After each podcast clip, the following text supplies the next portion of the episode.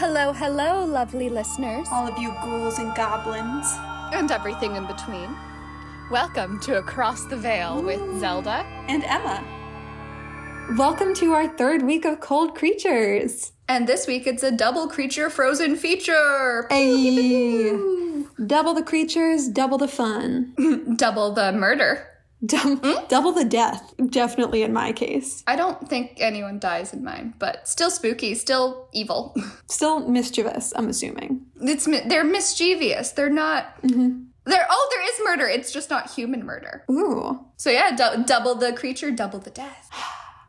We're going a little bit all over the world today. I mean, I'm taking you guys back to Canada, but it's the northwest side of Canada now. And it's another Inuit creature, but this time it's an Inuit demon. Well, I'm going to be talking about some Scandinavian gnomes. It's gnome time.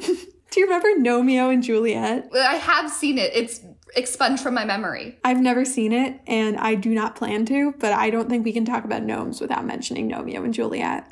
Romeo and Juliet. I just We're Shakespeare buffs, and of of all the Shakespeare things that have been made in this world, that's the biggest sin. why why I mean, it was fine and then they did like a Sherlock Holmes sequel which Sherlock Gnome. uh, Sherlock Gnomes. It's sometimes puns are bad Sometimes you shouldn't make a movie about a pun.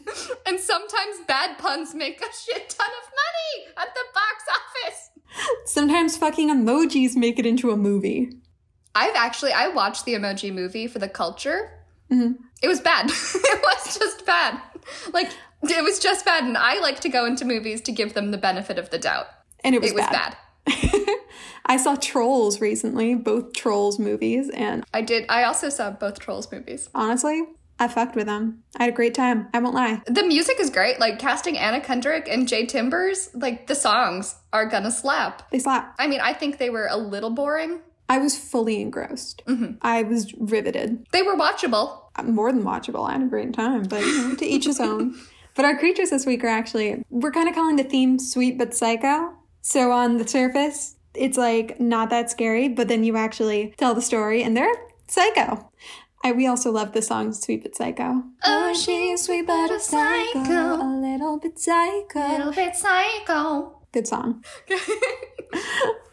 Okay, let's get into it, folks. Who are you telling me about this week? Uh, what? Who's this creepy demon boy or they them? Creepy demon they them. So I hate being tickled. it may seem like a non sequitur, but don't worry, it's not. So I really hate being tickled. I'm not extremely ticklish, but like if someone tickles my stomach or for some strange reason my knees are like really ticklish, that's like that's grounds for murder. Yeah, Do not. I'll fuck you up. and I think you're fully within your rights as an American citizen to do so. I think so too. Like, don't touch me. But so if someone ever says, like, here comes the tickle monster, I'm already scared. But like, uh, for most people, tickling is pretty harmless. Annoying, but harmless. Yeah. But it turns out that there really is a goddamn tickle monster. And he is fucking terrifying. Oh, a literal tickle monster. I mean, like, more like tickle demon. Oh, So, my seems not that scary, but is actually really deadly winter creature is the Mahaha, a maniacal Inuit demon smiling ear to ear that terrorizes the Arctic and tickles its victims to death. yikes! Yeah, big yoinks. Big yoinks! The Mahaha is a gaunt, spindly being with putrid ice blue skin cold to the touch, and stretched so tightly around its corpse like body, its bones protrude against its sinewy skin. Oh, Its head hangs low, but large white eyes and a terrible smile pierce through the stringy black hair that falls over its horrible face. It sounds kind of like me again. The stringy black hair and horrible face. Yep. That's not what I'd say. You have a lovely face. I think I have a horrible face. It's a good face. Long, razor sharp fingernails extend from the Mahaha's bony hands. It is always barefoot and wears either tattered rags or no clothing at all. Despite its emaciated appearance, the creature is incredibly strong and completely unbothered by the snow. You know the Mahaha is near when inhuman giggling starts echoing around you, for the demon is always laughing, giddy to find its next victim. I think one thing that you talked about, well, one thing that you haven't talked about the Mahaha that I find truly terrifying because it's something I have is the fact that he's always cold and nothing is worse than cold fingies. No, he's never cold. No, but his like when you touch him, he's cold. Oh, yeah, that's true. Yeah, cold fingies. I have cold fingies. I do too. and I torture people with them. So I get it. No, I get I get the You get it. Yeah. I get the need to torture people with cold fingies. He also got long nails. I feel like their length is Kylie Jenner length. Compared to me, it's still long. So together we make a mahaha. so it is a singular creature that prowls the Arctic alone. When the mahaha finds an unsuspecting victim, it gleefully uses its knife like fingernails to tickle its prey, shredding them bit by bit.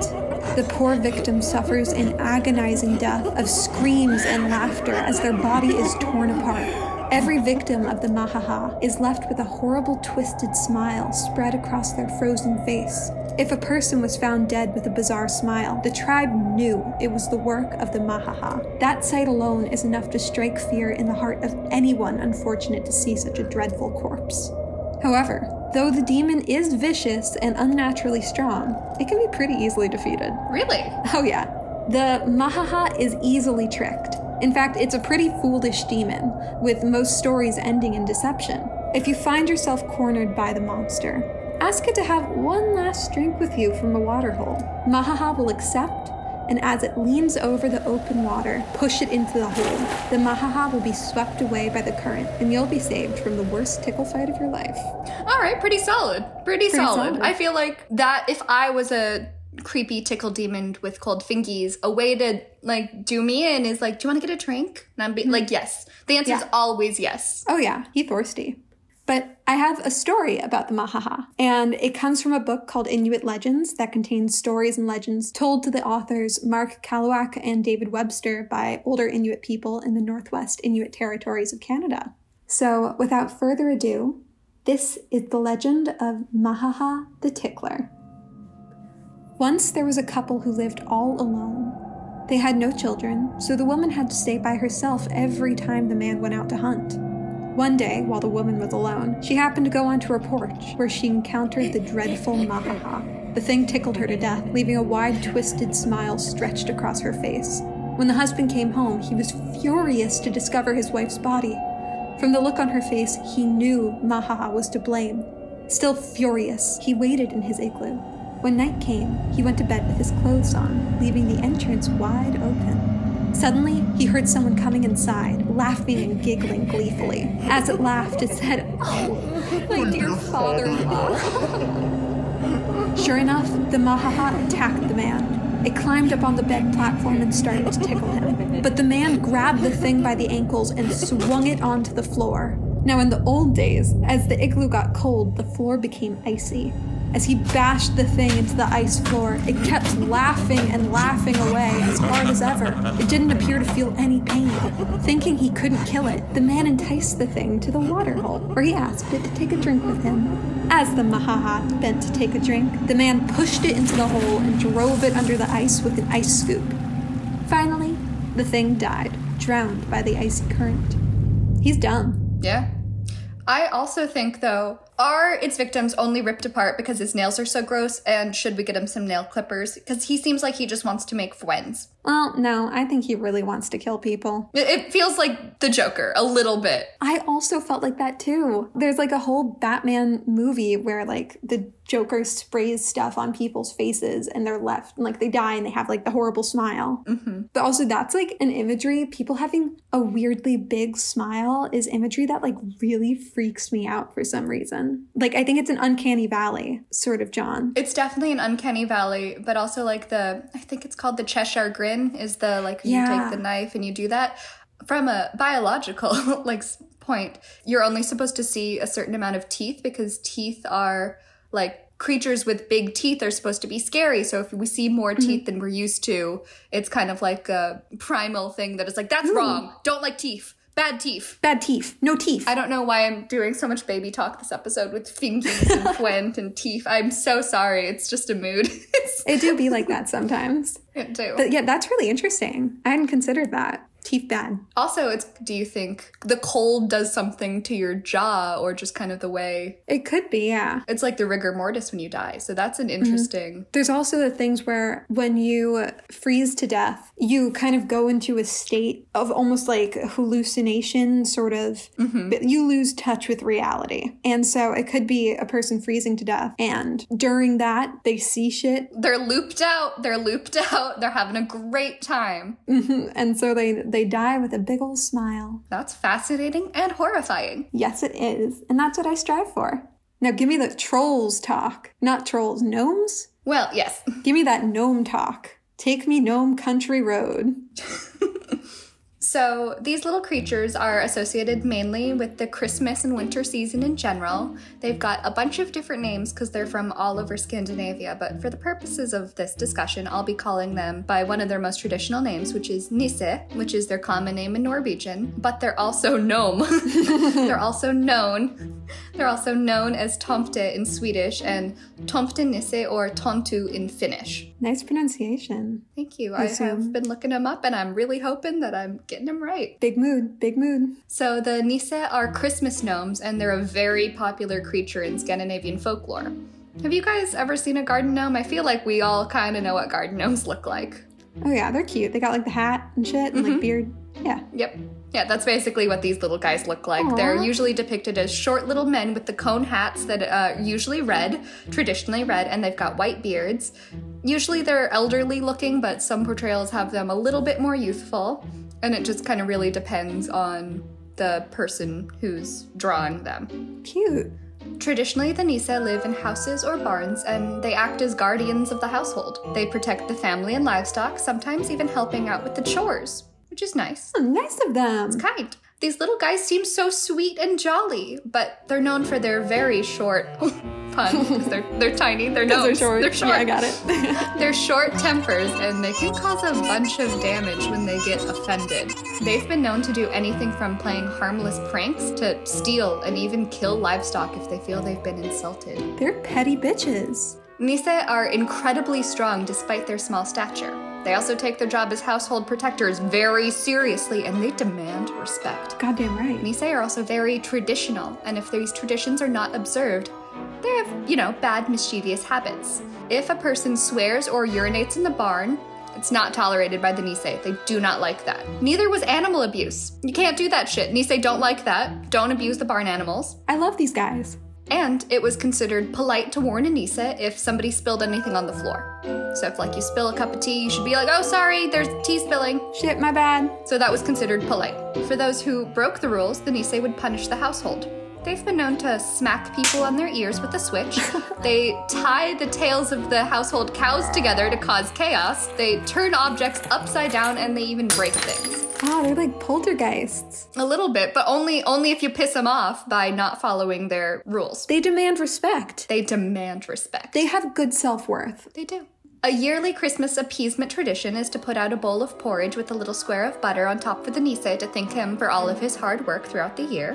One story goes that one year a clueless farmer put the butter under the porridge instead of the traditional on top, and he set it out for the Nisse on Christmas Eve. Seeing the bowl, but no butter, the Nisse flew into an angry frenzy and killed the farmer's cow. After all this anger murder, he was still hungry, so he ate the porridge anyway, grumbling the entire time, and discovered the butter at the bottom. The Nisse felt so guilty that he traveled all throughout the village and even to the next village to find an identical cow so he could steal it and bring it back. It's like when a, a fish dies and the parent like replaces it because they're like, shit, we done goofed. And he was like, oh, I done goofed. Yeah, Goldie. Goldie's been alive for like 10 years, and the parents are like, mm hmm, mm hmm, this is Goldie 8. So. this is generation eight of Goldie. Well, that story, the moral is don't fuck with the porridge. And this other next story, the next story I'm going to tell you is don't fuck with the porridge part two, because it gets worse. They really love their porridge. it's their Christmas present. Oh, yeah, that's true. I'd be pissed if somebody fucked up my Christmas present. I know, and it's like the one thing they're given for like all of the hard work they do throughout the entire year. So it's like, Do it right. respect the porridge. Yeah, respect the porridge. Respect it. Another tale tells of a young girl who saw the porridge and decided to eat it herself. The Nisse saw this and was furious. He told her, Have you eaten the porridge for the Nisse? You have to dance with him! And then proceeded to beat her. The farmer found her nearly lifeless body the next morning by the barn. Oh my god! Yep, that's that's it. That's the story. She deserved it. Don't eat the porridge. Don't do it. Don't eat the fucking porridge. It's kind of like a, a Goldilocks Yes, but angrier. and deadly. Don't eat that motherfucking porridge. Don't do it. Don't do it. I like how mm-hmm. it's like, let's tango, bitch, and then he, yikes. He's like, you want to dance, bitch? You want to go? You want to go with the Nisse? So the Nisse love all farm animals, but they do love horses the best. They've even been known to braid horses' tails and manes, and taking these braids out would be considered very disrespectful to the Nisse. Oh. If a person directly disrespects a Nisse's work, they've been known to rage and bite the person. A Nisse's bite is poisonous and can only be healed by otherworldly means, so it's best to be respectful. There's a few stories of Nisse biting, you know, random people who disrespect the bard, who die soon after because they're like little snakes. Yeah. They're gonna get you. They want to munch, and they will. They, they munch, and they will. And it's hard to heal unless you've got, you know, otherworldly help. If you don't know somebody who's got otherworldly talents, don't fuck with a Nisse. Goddamn right. In ancient times, the Nisse were portrayed as the soul of the house, but during the Christianization of Scandinavia, he was thought to be an agent of the devil. Hmm, sounds Oh. familiar. Mm-hmm. Classic. Anything they don't understand it's like, mm, that's devil shit. That's some devil work there. So for a while, he was considered devilish and kind of fell out of modern canon. But there have been revitalizations of this creature, so modern Yeah. characterizations have the Nisse bringing presence and appearing much friendlier than past counterparts. This happened around 1840. The modern Nisse is cuter and looks like American Santa, but still retains some local flavor. He does not live in the North Pole, but rather nearby forests, and they don't come down the chimney, but rather through the front door to deliver gifts to the children. Aww. Some Scandinavian households still put out a bowl of porridge. After all, dealing with the angry Nisse is not how I'd want to spend my Christmas day. No, no, not at all. They got a real rage streak. Yep, anger issues, but They also it's you invited on yourself. It's true, but they are sweet but psycho. They are classic Yep. sweet but psycho. Classic. I mean, the moral of the story is be polite and don't fuck with the porridge. Mm-hmm. Yep. And I love gnomes. I love gnomes. I actually have a gnome collection. I have five gnomes. I didn't know that. in different varying sizes. I collect gnomes, like garden gnomes. That's adorable. I have many gnomes, so I'm, I'm glad I got to tell you guys about gnomes today because I love them. You saw an opportunity to bring in gnomes to this podcast, and god damn it, you took it. I did, and I had to. And I love them too. These guys are fucking great. They're very cute. They're so cute. And I would love to have them around because, first of all, I would not disrespect them. And second of all, I really want someone to help out with chores because I hate cleaning. Also, their hats, delightful. Oh, delightful. Why don't we wear conical hats? Conical? Cone hats. I think I think we should wear cone hats. Like baseball Yeah. caps. Get that shit out of here. Where's my cone Get out, hat? get out of here. Give me the cone, man. Give me the cone hat. So yeah, I, mean, hope that- you enjoyed our double creature feature. Yeah. It leads us into next week's episode, which is going to be all Christmas themed. A, a lot Christmas themed because it's going to come out on Christmas Eve. Yep, we have a Christmas Eve episode, and I think we're staying in Scandinavia for this one. I think we are too, if I had to guess. And I do have prior knowledge of it. it's an informed guess. Yes. As a pre Christmas gift, we have a few more podcast suggestions. Yes, we have some more promos from more of our friends. First up, we have Grease Valley Radio. They're a sci fi audio drama set in a moneyless world with questing and cryptids. We're gonna let them tell you more about it. Get ready for season two. Boo. What's over here? Uh oh. We back in it, boy. Uh-oh. It's your boy, Big Bumble Bolly, with Grease Valley Radio, Season 2. When money stopped working, I started recording. Discover a world filled with questing, cryptids, centaur, cyborg, cowboys, cosmic elder entities, and of course, cute little grease piggies. Explore the filthy states with me today. Grease Valley Radio, a world building sci fi fantasy audio adventure, audio drama. New episodes drop in December 22nd, and check my second podcast, Shady Sands Adventures, both found wherever you find your podcasts. To you. Next, we have So You're an Artist. Are you interested in interviews with creative people? If the answer is yes, you gotta check out So You're an Artist.